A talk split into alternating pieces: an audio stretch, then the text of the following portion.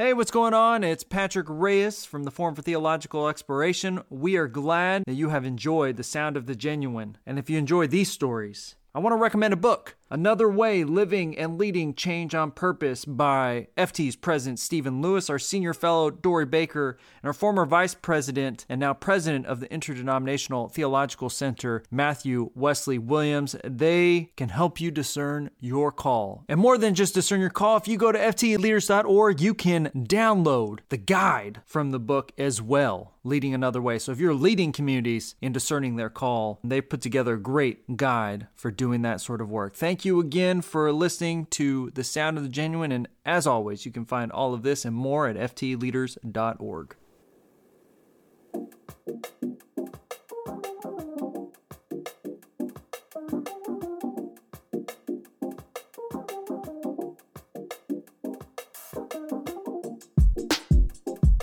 Welcome to the Sound of the Genuine, FTE's limited audio series on vocation, meaning, purpose. I'm Dr. Reyes, and today I have a very special guest in Dr. Christine Hong.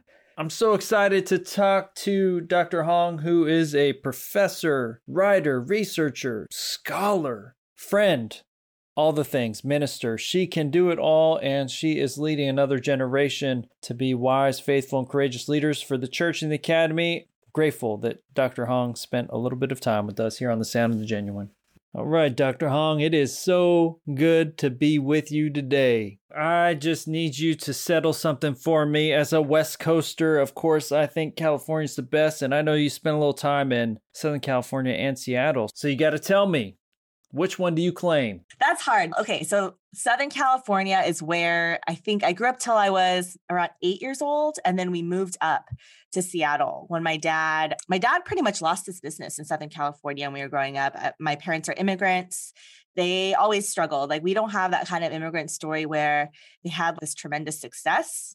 I think like our family history with them trying to make it and provide for us has always been spotty. Like we have moments where we're good and then moments where we have to start over. And that was really our childhood.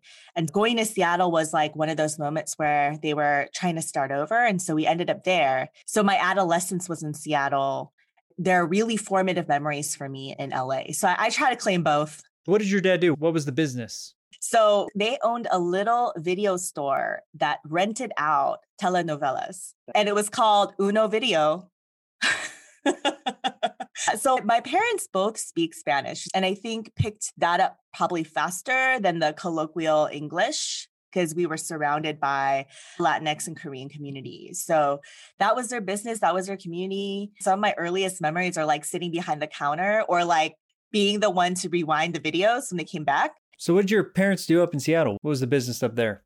My parents bought a little gas station up in Marysville, Washington. It was far from where we lived. So, we lived in Bellevue, Washington before Microsoft and all those places. It was just really the forest. And then my dad would drive every day up to Marysville, which is almost at the Canadian border. So it was like a two, two and a half hour drive each direction. Those were some hard years too. And up there, he was probably like the only Asian face for miles around that people had ever seen. He um, leased part of the parking lot to some First Nations farmers that were selling cherries and different things that they would grow.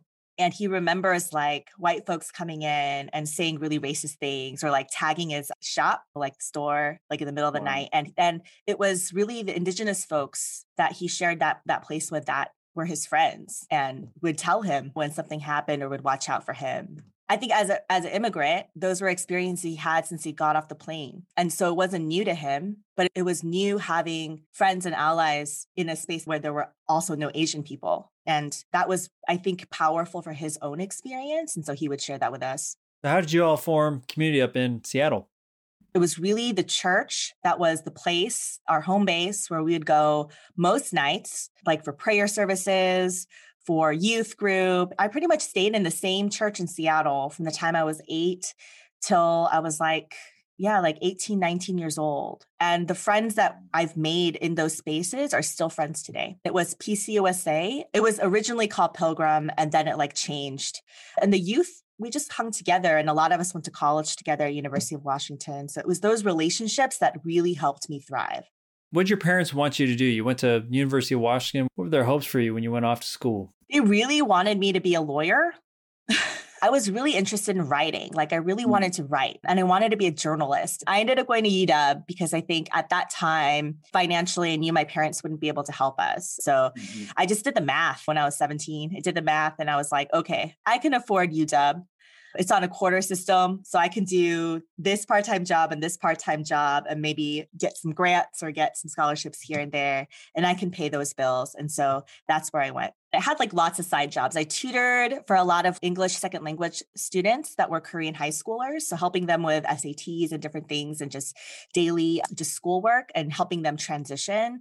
I was really kind of a culture broker for a lot of new immigrant youth that didn't have friends yet or friend circles. And they weren't living with their parents. They would live with these host families that were paid to just shuttle them back and forth to school. And they had no access to anybody else. That was maybe even like my first ministry, I'd say. Like we would talk about all sorts of things things and these really young girls. I double majored in communications and English literature. I really loved writing and I love the creative arts. So I did that. I also did some pre law.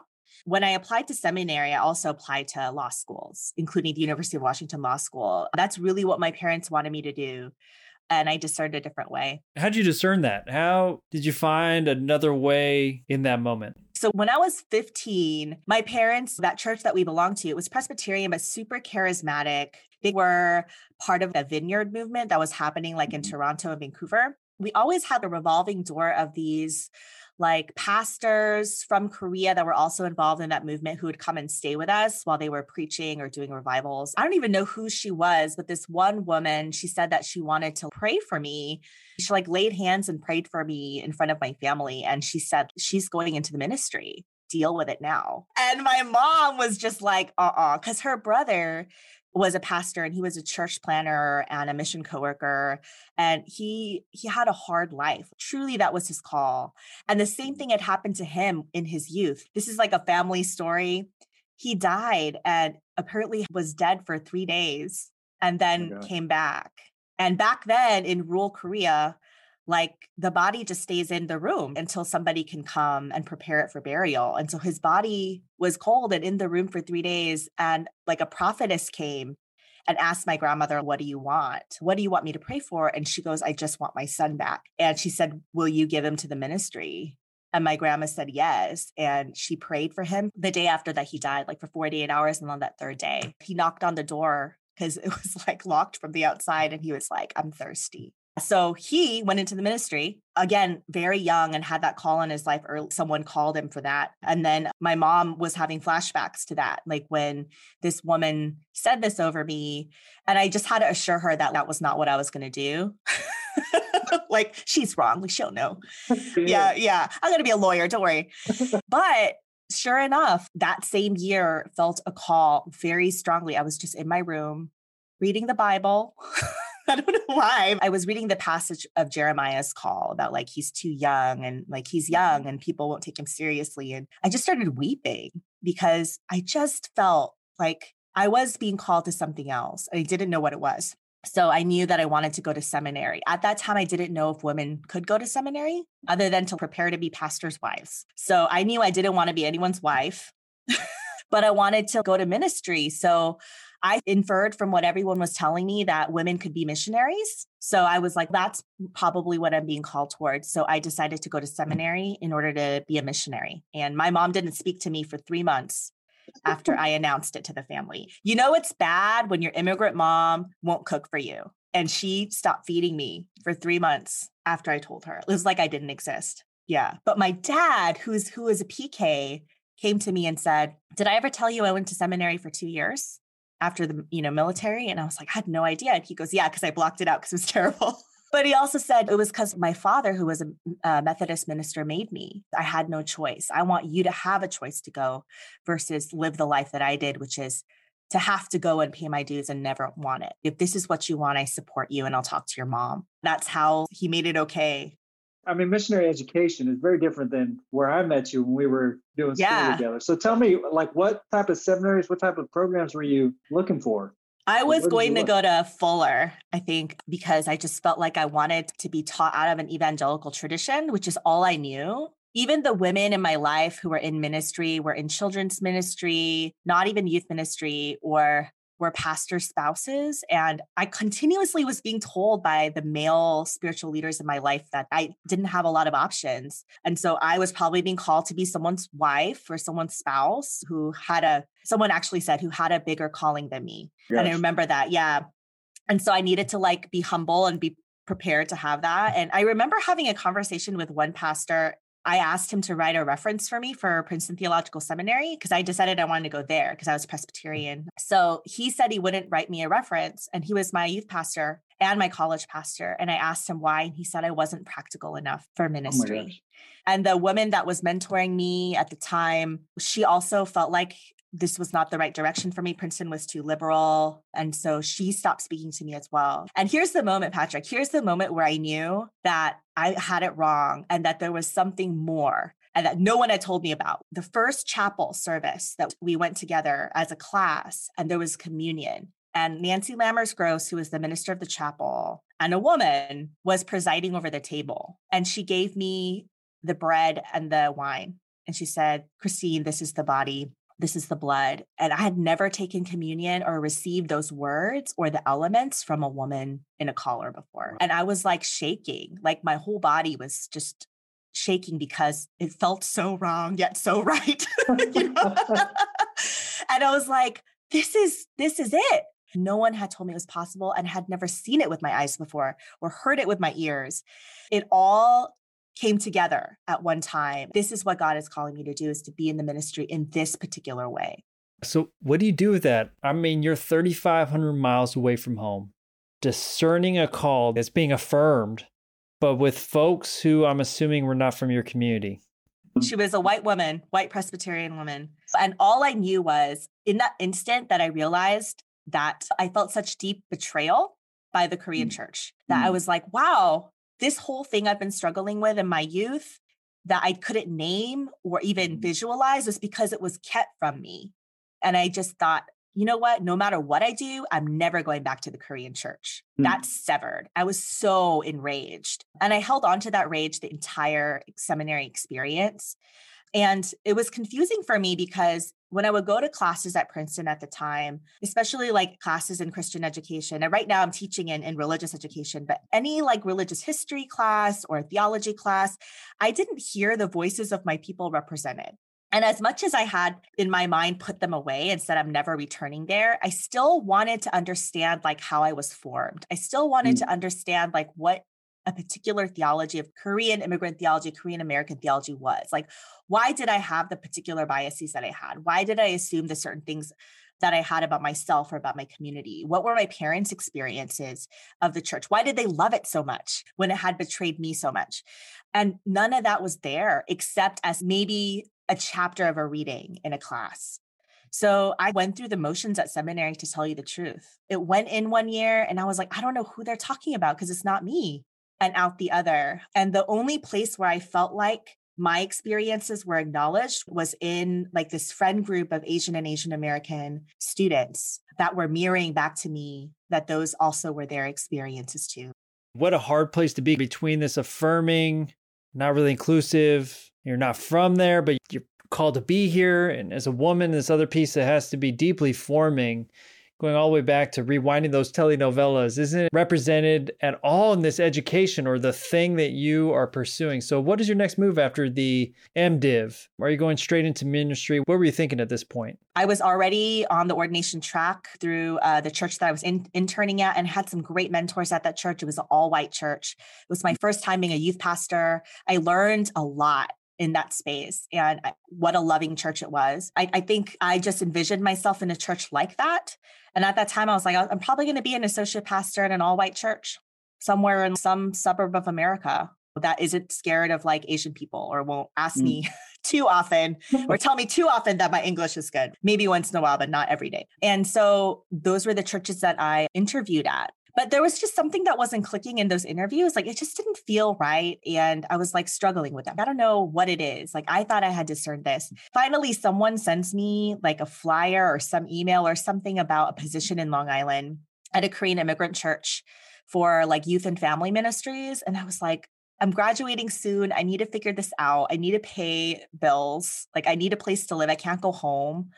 I'm just going to apply. The pastors came to Princeton to interview me. So they invited me up to preach for their service. So I went up and it was like 200 senior high faces staring at me. And I just preached the sermon that I had prepared. And then it was like an hour and a half drive home to Princeton. And I was just like, talking to God in the car and the conversation turned to a prayer of give me this church like in that conversation, discernment was happening. I was like, you know what? I'm going to struggle here and probably going to struggle really hard. But when I looked at the faces of those youth, I really loved them. And that's where I need to be. So give me this church. And I'm, I'm still very evangelical in my prayers, even though I'm Presbyterian. So I was like claiming it in the name of Jesus.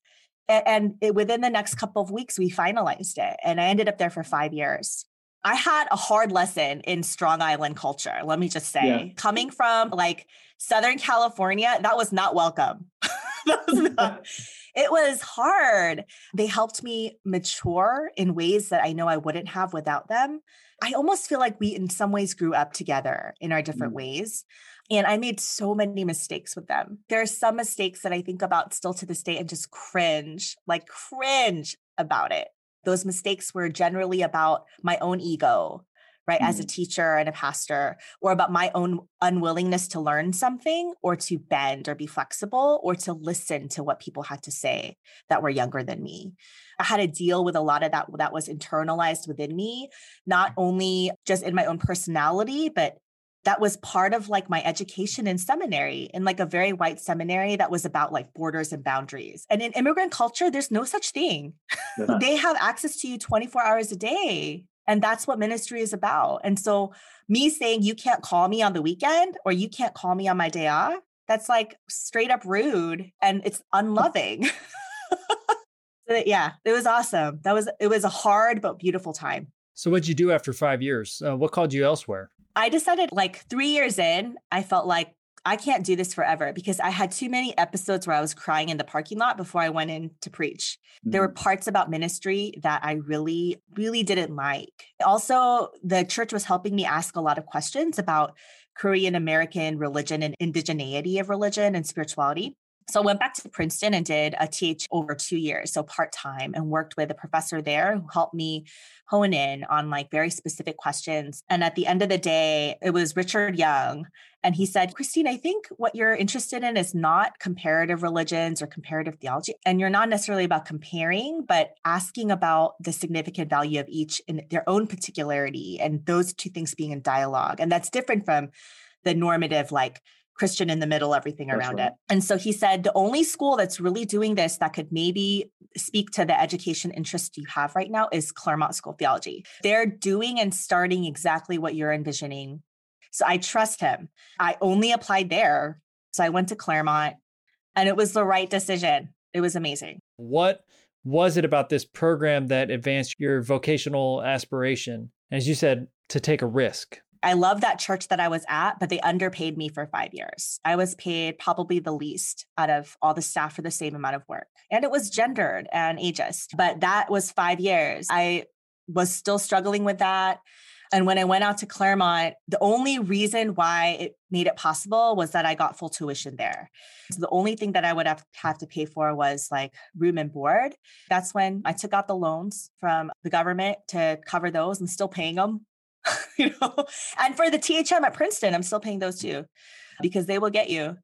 Um, and i'll probably be paying them till i don't know i don't know what it says but i'm going to be an older lady by the time i'm done.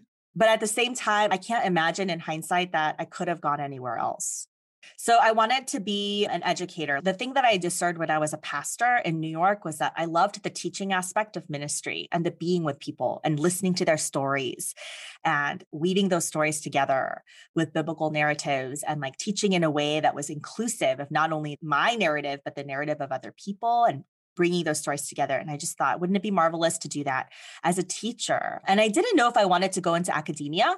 I just knew I wanted to teach and I didn't know what that would look like. So in my mind, I could have graduated with that PhD and gone back to the church and done some ministry as like an education pastor. I didn't know what it was going to look like. This is a complete leap of faith. So I went And I worked there with Sheryl Kujawa-Holbrook, who really helped me understand like the field of interreligious education as it was emerging. So I was interested in that, but I was also interested in like how do we weave in and not separate out anti-racism from that, or like intercultural work or multicultural work with that, where it's not just about religion, but whole people and everything that they bring. And Claremont was a really cool place because it was the complete opposite experience of Princeton, where Princeton was so white it was white and learning to be white. That's what it felt like. Uh, and learning to operate in white institutional ways to remain relevant and visible. Like coming from that, Claremont felt like, wow, I could really bring my whole self, including the questions that I have. And those questions aren't going to tag me as being someone who is incompetent mm. but as someone who's trying to learn about particular contexts. And, and I credit that to the teachers that we had there. I did a dissertation on Korean American girls and their identity formation around gender, spirituality, theology, and self. At the time, I worked for four years at a local Presbyterian church with a young adult ministry. It was a Korean church, but it was a multicultural ministry. What do you do after you get the degree? A PhD in interreligious work? What does that even look like? I was ABD, so I was looking for a job. And I had adjuncted at Azusa, and I didn't feel like that went very well. Actually, it was my mm. first kind of adjunct experience. And I was like, oh, yo, maybe I'm not good at this. But I do know the church and I do love the church. So let me see what there is. So I was just looking for anything and everything. And the PCUSA had a position open for interfaith associate. And it was basically someone that was going to care for the interreligious relationships in bilateral communities. So, a lot of dialogue tables, a lot of conversations about particular issues, interreligious movements, taking care of relationships, official relationships, ecclesial and interfaith relationships. So, I actually just called the director. And this is how it all comes full circle. The director of the oversight of that group, he used to be my preceptor. He was doing his PhD at Princeton when I was an MDiv student, and he was my TA for my worship session. So that's how I knew him. So I called him and I said, You remember me? And he's like, No. and I said, well, I remember you. And guess what? I'm going to, in a year, have a PhD in this very topic. So I'd be interested in interviewing. There are apparently more appropriate ways to do it, but I did it the completely inappropriate way. Somehow got an interview and, and got the job. So that's what I did for two years in between. As you did that job, I'm assuming you're also publishing your first book. Everything this is going to be my career, building these relationships for the church. What fueled your imagination about what your vocation was at this point? I feel like I could have done that job for a lot longer because I felt like after two years, I was becoming more confident in being at those tables. And one of the first things I realized was that at those tables are very few women and very few non white women often at the table, I was like the only woman or one of four women. A lot of the mm. mainline churches had women at the head of those relationships, but interreligiously, there were not women at those tables. And it was very political. There were so many politics that happened. Divestment from companies in the West Bank happened on my watch. And some people really are like, congratulations. And some people are shame on you. It just depends on who you're talking like, to. It was a hard time for the church. It was a reorganization that happened two years in, and we were on a restricted budget. So I knew that I had to either move or raise some money. It was hard to convince people that this mattered, like in the conversation in a very significant way, not in the way that we believe now, even that many years ago. Chris, I'm really curious about how you overcame all of these obstacles both from your community and from these institutions that you served in. I mean, you're one of the most inspiring generative humans that I know. I had so many people in my life, like starting with my parents and my grandparents, who never put a cap on my dreaming. And I think that was so important because so many people did try. There's so many people, I think, in the lives, particularly of women of color, that try to put just like edges or borders around your imagination and your dreaming about your future and about what you can achieve and how you even put yourself in a room and take up space in a room. So I had so many wonderful elders in my community and my family. I had wonderful teacher mentors. I remember Najeeba Syeed, I, I taught with her for eight years at Claremont, this class, Interreligious Leadership and Dialogue, which I'm getting ready to teach again in a couple of weeks. But I remember her just telling me, like, after that first session, she's like, loosen up your body. You can take up more space than you're taking up. And I remember her uh-huh. telling me that. And I was like, okay. So I thought she meant like projecting my voice. She's like, no, like physically mm. take up space. She's like, it's not about speaking loudly, move about the room. And she showed me how to do this. I had great teachers like that and Sheryl uh, Kujawa-Holbrook, who reminded me that I didn't actually have to abide by the limits that other people were setting for me. And so watching them do that and defy limitations that were set upon them, it showed me that it was possible. And so even at those dialogue tables, sometimes being one of two women, one of three women, or the only woman there, like I never hesitated to ask my questions because guess what? There were a lot of men around that room asked dumb questions. so like so being able to just speak up and also just watching how men with power moved in spaces and used their voice was a very interesting observation. A lot of what I observed in those very male spaces was that nothing got decided in the room. There were lots of backroom conversations and side conversations that happened. And so I made myself available for those things too. So part of it was like learning to code switch into that type of behavior, but also reminding myself that that's not the behavior that I actually want to produce and reproduce in the world. I teach in the area of educational ministry or religious education, and my work is primarily preparing pastors to go out into whatever ministry that they envision and they're called to, and also prepare students for PhD programs. We have a lot of people that apply towards the end of their master's degrees here. I try to focus a lot of my energy towards women, Asian women in particular, women of color, Black women, and to help them understand like these are my experiences and these might be yours, but don't believe the boundaries and the edges and things that people set up for you and tell you that you can't cross this line. Like mm-hmm. you decide that. And if you need backup, like I'll back you up. But yes, I teach particular subjects, but a lot of what I think I'm trying to teach is how to envision themselves into those futures, into those bodies and embodiments that they maybe sometimes haven't been told that they can achieve because of who they are. And just tell them, like, it's possible. It's possible. No one's ever going to stop doing that to you, but those things are possible because you have a community around you that will back you up when it's time and when you need it you know, for people of color and women, women of color, the education almost needs to be formalized. Like, you know, the class being shown what you're talking about with your book, um, showing how to walk, how to present yourself in the room, the power analysis that goes into that. You're modeling such a powerful way, and I'm so grateful to know that you're modeling for students and definitely for our fellows this last year. It's just absolutely incredible, Chris. I am inspired by the way that you're doing this and talk beautifully about your dialogue with God, the kind of internal voice you have had.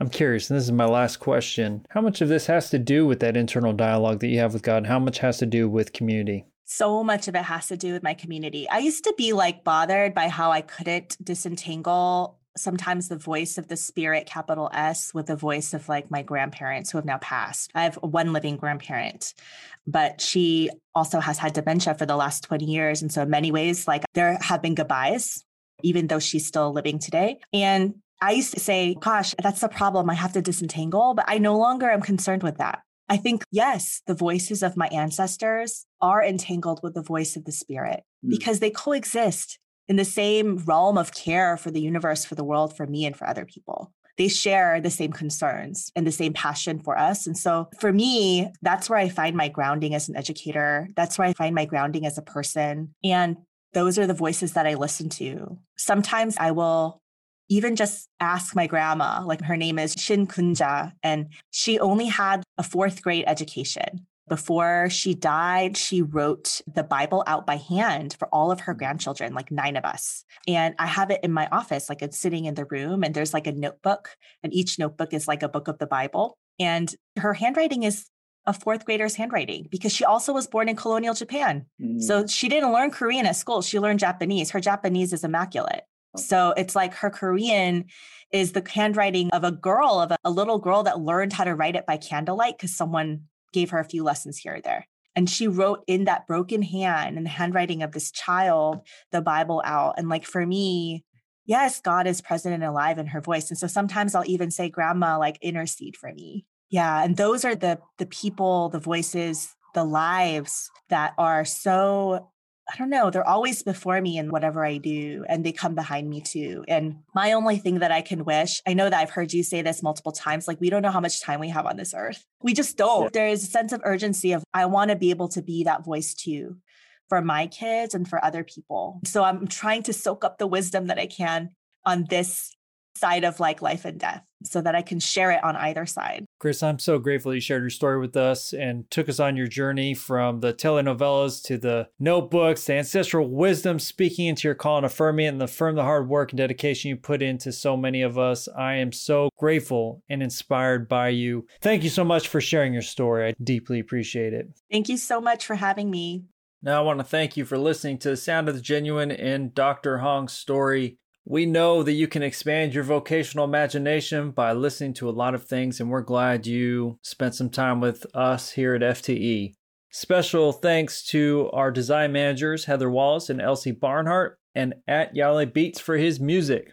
Don't forget you can get more information about the Forum for Theological Exploration and our many resources at fteleaders.org. Subscribe and share this episode with a friend, and we will see you next time on The Sound of the Genuine.